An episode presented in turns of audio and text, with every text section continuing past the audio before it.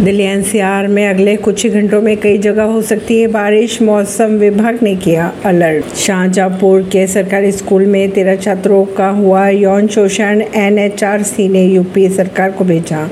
notice Mizoram में आपने Andrew लाल रैमकीमा को पार्टी अध्यक्ष किया नियुक्त दिल्ली में अपने भाई के आवास पर पहुंचे डी के शिव कुमार मीडियम से बोले